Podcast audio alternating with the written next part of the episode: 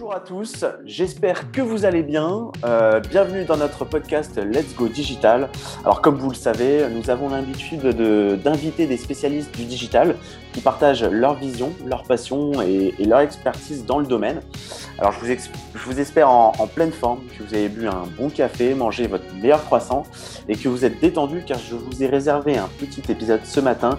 On va se régaler. Je suis en compagnie d'un spécialiste de la réalité augmentée qui va nous parler ce matin des fameuses Google Glass, les anciennes euh, lunettes de réalité augmentée de la firme américaine. Je vous présente Paul François. Bonjour Paul. Bonjour à tous, bonjour Nicolas. Salut Paul, j'espère que, que tu vas bien. Alors tout, tout d'abord, merci d'avoir accepté cette, cette, invitation. Merci, merci de m'avoir invité. C'est avec euh, grand, grand plaisir. J'ai cru euh, comprendre que tu as une certaine passion pour euh, la réalité augmentée, mais je, n'en dis pas plus, hein, on va, on va pas spoiler tout de suite. Euh, alors avant de nous faire voyager dans ton univers, je te laisse peut-être te présenter en quelques minutes avant de, avant de démarrer. C'est parfait, ouais, très bien. Et bah pour moi c'est un plaisir d'être ici avec toi. J'ai bu mon café, je, je suis prêt, c'est parti. Impeccable.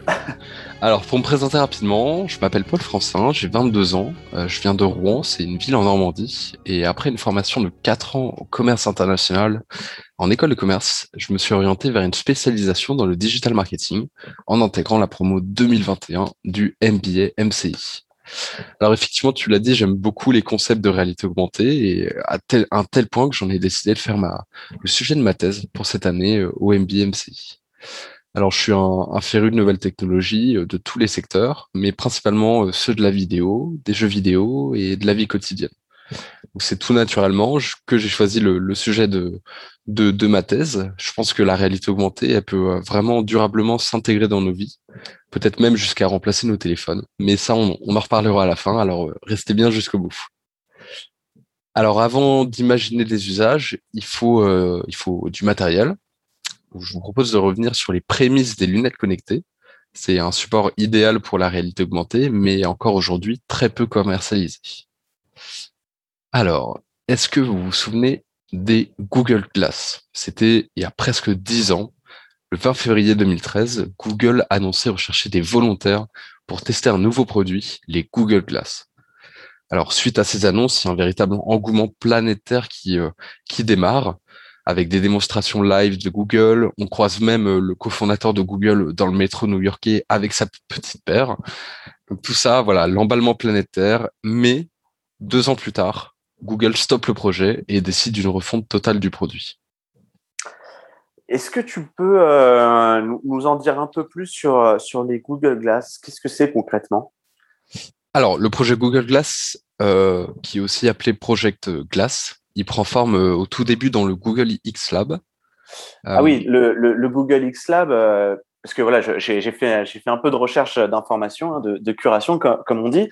Et, le, ce Google X Lab, en fait, c'est euh, un peu le, le labo semi-secret de Google où tous ces ingénieurs se regroupent pour travailler sur euh, divers sujets euh, assez impressionnants. J'ai en tête un peu les, voitures autonomes, euh, des, un réseau de neurones artificiels en apprentissage, un, ascenseur spatial avec des robots. C'est bien ça? Tout à fait. Voilà, c'est une filiale d'Alphabet, qui est la maison mère de Google. Comme tu l'as dit, les ingénieurs là-bas, ils se concentrent sur des travaux d'innovation en rupture euh, de rupture vraiment, euh, et c'est euh, en lien avec la robotique, l'intelligence artificielle. Et tu l'as dit, c'est vraiment une atmosphère semi-secrète. Voilà, il y a vraiment un brouillard là-dessus. On n'est pas au courant de, tous les projets, bien sûr. ce programme-là, l'objectif, c'était de créer une paire de lunettes couplées à la réalité augmentée. Ok, et alors pour, pour, être sûr que nos auditeurs comprennent bien ce que, ce que tu nous expliques, euh, est-ce que tu peux euh, brièvement nous, nous dire ce que c'est la, la, réalité euh, augmentée? Eh ben écoute, je vais même faire mieux. Je vais expliquer ce que c'est la réalité virtuelle, la réalité augmentée et en quoi c'est différent. Euh, pour commencer avec la réalité virtuelle que vous connaissez peut-être mieux que la réalité. Ah, vous m'entendez? Allô? Ok, désolé. Euh, euh, tu m'entends plus depuis le début de la réponse? Euh, Depuis le début de la réponse, oui. Ok. Donc, il faut d'abord bien différencier la réalité virtuelle, la réalité augmentée et la réalité mixte. La réalité virtuelle, c'est celle qui est la plus développée, la plus connue par le grand public. ça, ça vient de l'expression anglaise virtual reality. C'est pour ça qu'on dit VR. Et ça, ça, ça se réfère aux techniques qui permettent à l'utilisateur d'avoir le sentiment de pénétrer dans un univers synthétique qui est réel ou imaginaire et dans lequel il peut se déplacer et interagir avec. Il y a, beaucoup d'exemples aujourd'hui euh, d'applications, notamment des jeux vidéo. Il y a des, casques euh, qui ont été créés par euh, Facebook, par, HTC, des casques qui sont très intéressants dans le domaine du jeu vidéo. Mais il y a aussi d'autres d'autres applications, notamment des escape games qui commencent à, intégrer ce, ce concept-là pour pour pour créer des univers dans lesquels les personnes sont immergées et doivent, doivent se, se, se trouver des, des, réponses aux questions qui leur sont posées. La réalité augmentée, elle, elle permet d'enrichir visuellement la perception de la réalité avec des informations et des images générées. Et c'est ça part d'un accessoire dédié. Donc l'accessoire, ça peut être des lunettes, un téléphone, et les informations, ça peut être un filtre Snapchat. Donc si vous ouvrez votre téléphone, que vous allez sur Instagram, que vous mettez un filtre qui se superpose à votre visage, c'est de la réalité augmentée. Pokémon Go, c'est de la réalité augmentée. Et donc enfin, la réalité mixte, elle, elle combine les deux techniques afin d'avoir une immersion dans un monde artificiel, mais aussi une interaction en temps réel avec celui-ci. D'accord, je, comprends mieux maintenant un peu la, différence entre ces, trois termes. Euh, tu, as d'ailleurs écrit un, article il y a, il y a quelques temps à, ce sujet que j'ai trouvé euh, d'ailleurs super intéressant. Euh, d'ailleurs, je vous invite, hein, ceux, qui nous, nous écoutaient, euh, de, de, lire son article. Merci, merci pour la pub. Voilà, voilà vous, vous, y trouverez beaucoup, euh, beaucoup d'informations. Euh, voilà, il y a, y a énormément de contenu. Il y a des vidéos explicatives, il y a des photos, des croquis. Enfin, il y a vraiment tout un tas d'informations sur ce sujet. Donc, je vous le recommande vivement. Et, et justement, en parlant de photos, j'ai vu que tu avais mis en avant des photos de prototypes. Euh, alors, j'imagine qu'il doit y avoir un, un, travail fou pour euh, miniaturiser ces, ces lunettes.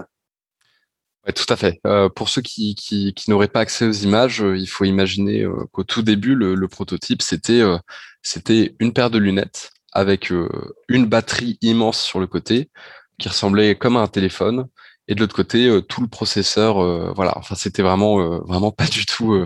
ouais, un prototype. Et petit à petit, au fur et à mesure des innovations et des recherches là-dessus, ils ont pu vraiment affiner, miniaturiser tous ces éléments afin que ça rentre uniquement dans une branche qui accompagne la lunette. Donc ça, ce, défi-là, c'était euh, c'était vraiment très important. Et je vous rappelle qu'on était en 2012 à ce moment-là, donc un vrai défi. Et euh, donc parmi les équipements proposés, on retrouve une caméra, un micro, un pavé tactile sur l'une des branches, un mini-écran par lequel vous voyez euh, les, les, informations en réalité augmentée. L'écran va se placer au niveau de l'œil droit et vous et vous pourrez voir euh, tout, euh, toutes les informations euh, qui y sont qui sont mises. il y a également un accès Internet par Wi-Fi ou Bluetooth et au fur et à mesure des versions, il y a de, de, nouveaux composants comme un écouteur branché sur la branche droite. La plupart des fonctionnalités de Google y sont intégrées, comme Google Agenda, la reconnaissance vocale, Google Plus à l'époque, l'horloge, la météo, les messages, l'appareil photo, le GPS, etc. Donc surtout les fonctionnalités de Google. Oui, donc il y, a quand même pas mal de, fonctionnalités pour, euh, pour un produit dont, la phase de test a été lancée en, 2012. Parce que quand, on, quand on y pense, ça, remonte voilà, à une dizaine d'années maintenant. Euh, mais à cette époque, le, concept était assez impressionnant et novateur. Oui, tout à fait. Ça fait que uniquement cinq ans que les smartphones sont, sont commercialisés dans le monde et, euh, et, euh, et euh, Sergey Brin, donc le cofondateur de, de, Google dont je parlais, lui imagine déjà à ce moment-là des lunettes pour concevoir d'une nouvelle manière la relation qu'on a avec nos ordinateurs mobiles.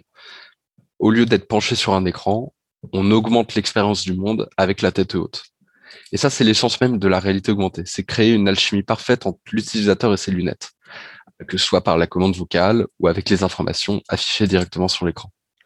Et l'objectif final, c'est de se passer du smartphone pour euh, la plupart des tâches, pourquoi pas de définitivement le remplacer et le jeter à la poubelle.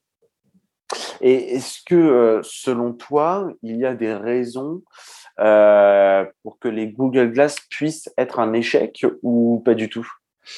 Ah ouais, en 2013, comme je l'ai dit, c'est très vite un échec. le, premier, le premier problème, c'est le prix. Malgré le fait que ce soit un produit séduisant, et eh ben, le, prix, le prix était vraiment le premier frein. Donc j'imagine un prix trop élevé. Et oui, il fallait débourser 1500 dollars pour une paire. C'était et c'était qu'un prototype, donc, donc, vraiment beaucoup trop. Et, et à cela, Google a fait le choix de l'exclusivité pour la distribution de son produit. D'accord, oui, parce que 1500 dollars pour un, prototype, ça fait cher. Hein. Moi-même, je ne pourrais pas euh, mettre 1500 dollars dans, dans, ce genre de, de, matériel. Mais donc, j'imagine, au vu du prix, que tout le monde ne pouvait pas se, se les procurer. Oui, déjà par le prix, ça, ça, ça faisait une première barrière à l'entrée. Et en plus, il fallait être sélectionné par Google pour, euh, pour avoir la possibilité de les avoir. Et euh, donc, euh, c'était les influenceurs de l'époque ou bien des, testeurs euh, pris choisis par Google spécialement. Et ça, ça a beaucoup déçu le grand public. Euh, le, le fait de rendre quelque chose exclusif, ça le fait passer au final pour de l'élitisme. Et les testeurs, ils sont vite passés pour des, des égocentriques, des, euh, des, des Glass Hall, tout simplement. C'est le, le, surnom qui a été donné euh, aux usagers des Google Glass. Je vous laisserai vérifier la traduction pour, pour ça. C'est noté. et, et, voilà, il y a même des personnes qui se sont fait agresser parce qu'ils, justement, parce qu'ils portaient des lunettes de Google et aussi parce que il y avait des, il y a une caméra sur ces, sur ces, sur ces, ces lunettes. Le public, il est vraiment pas prêt euh, à être filmé dans n'importe quelle situation. Si vous sortez votre téléphone dans la rue et que vous prenez une photo de quelqu'un euh, sans lui avoir demandé la permission, vous allez voir qu'il ne va pas être content. Euh, et la loi d'ailleurs, d'ailleurs empêche, empêche cela. Et c'est assez compréhensible. D'accord. Et donc quand tu dis que ces Google Glass sont, dotés d'une caméra, c'est-à-dire que finalement, lorsque, lorsque on les portait, elles pouvaient filmer en continu. Alors, l'utilisateur a toujours le choix de, de, désactiver la caméra, mais, euh, mais au final, euh, euh, le design de, des Google Glass en elles-mêmes font que la caméra est presque la première chose que l'on voit. Et, donc, ça, ça n'est pas discret du tout. Et c'est c'est directement grillé. Voilà, on, sait, on sait que vous avez des, des lunettes augmentées, que vous pouvez le filmer à n'importe quel moment. Voilà, il y a même certains utilisateurs qui vont arrêter de les porter parce que tout le monde venait les voir dans la rue. Euh, ils étaient abordés par, euh, par des inconnus euh, très curieux. pour revenir sur le design, voilà, c'était quelque chose de, non abouti, voire carrément raté. Oui, parce qu'en effet, quand on regarde bien le, design des lunettes, on remarque que ça n'a pas été un, grand exploit, mais au-delà du design, est-ce que l'on pouvait quand même faire des, des, choses avec, avec ces Google Glass? Bah, hormis les applications Google que, je t'ai citées, il y avait vraiment très peu de très peu d'usage. En 2013, les contenus de réalité augmentée, ils n'existent pas, ou alors ils sont vraiment très très minimes. Et seules les applications Google étant utilisables, ça réduit euh, l'intérêt euh, d'investir 1500 dollars euh, pour un, tel produit. Ok, alors juste pour, pour ne pas perdre nos, nos auditeurs, est-ce que tu pourrais rapidement nous, nous, résumer un peu les, les différentes raisons de, de cet échec?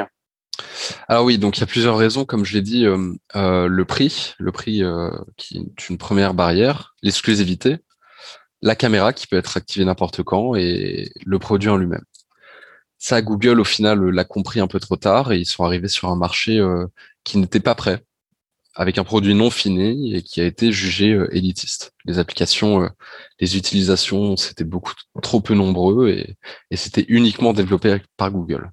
Donc ça, c'est le, le time to market qui a été mal évalué par, euh, Google et euh, tous les, les indicateurs étaient au rouge et c'est ce qui en fait sûrement le, pire échec de Google.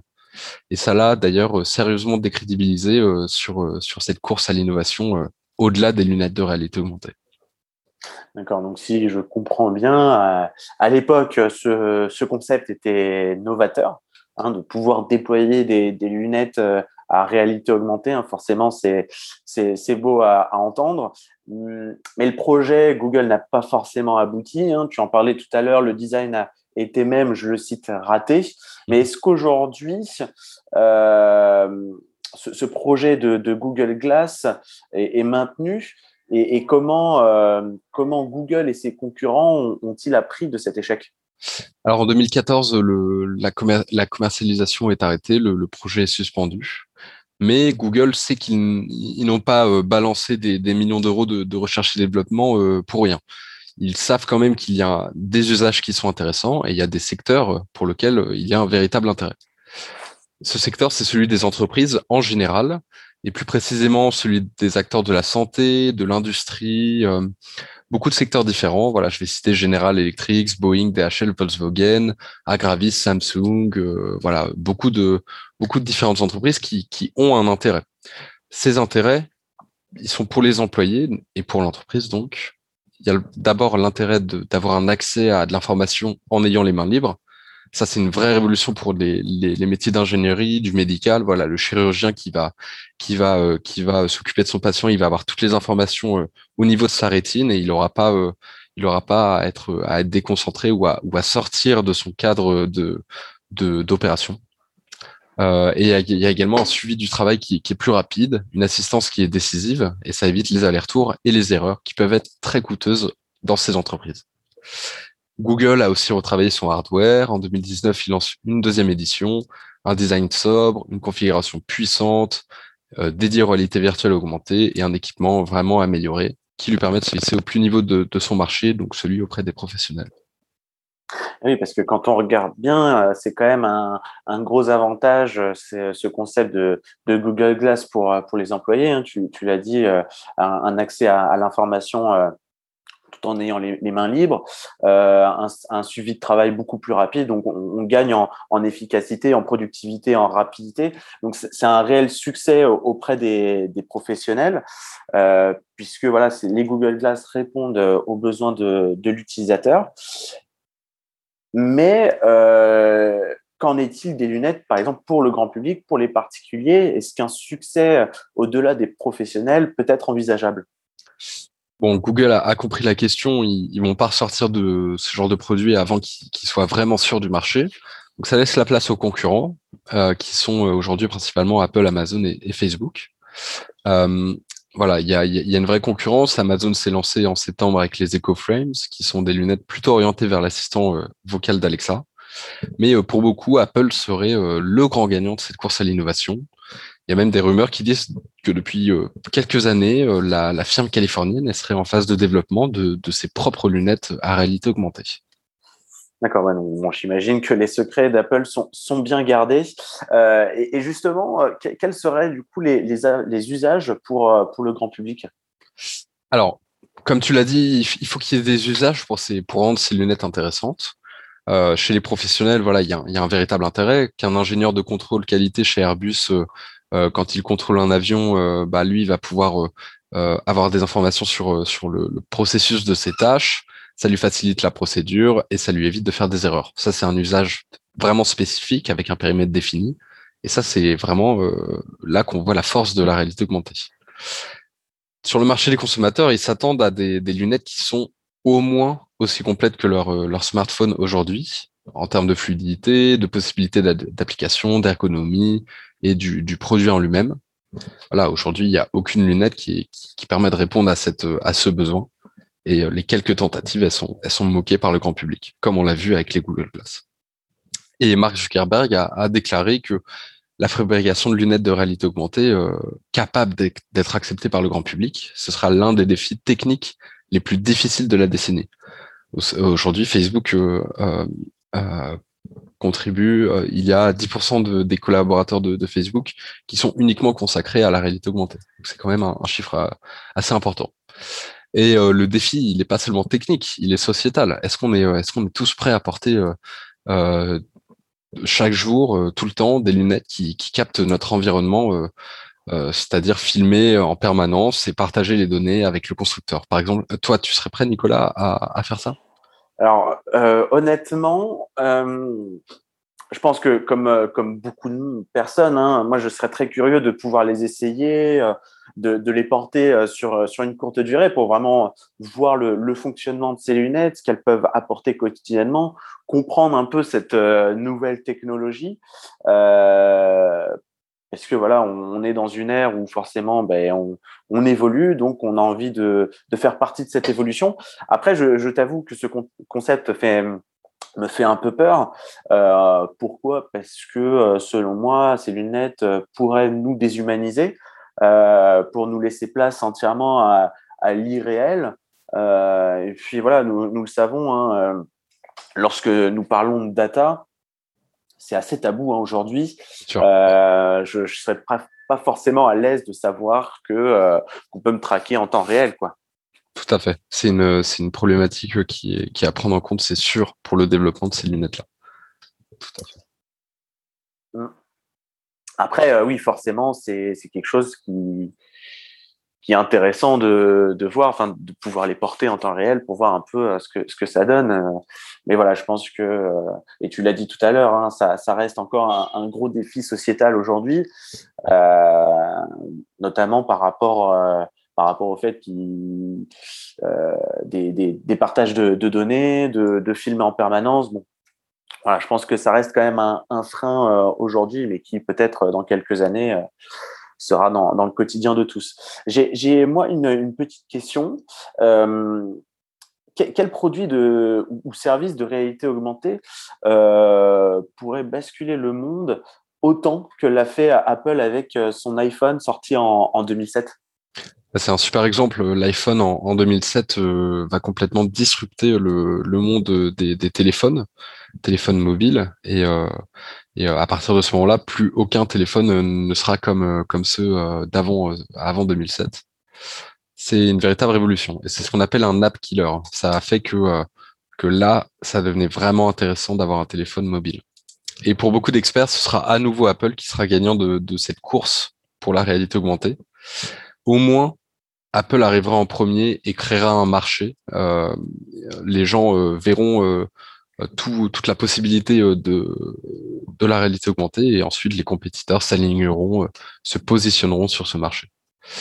Voilà, Apple avec son expertise technique, sa clientèle qui est quasi indépendante de son écosystème et, sa puissance de frappe logistique, voilà, c'est clairement Apple qui est le, favori en tant que, que futur app killer de la réalité augmentée.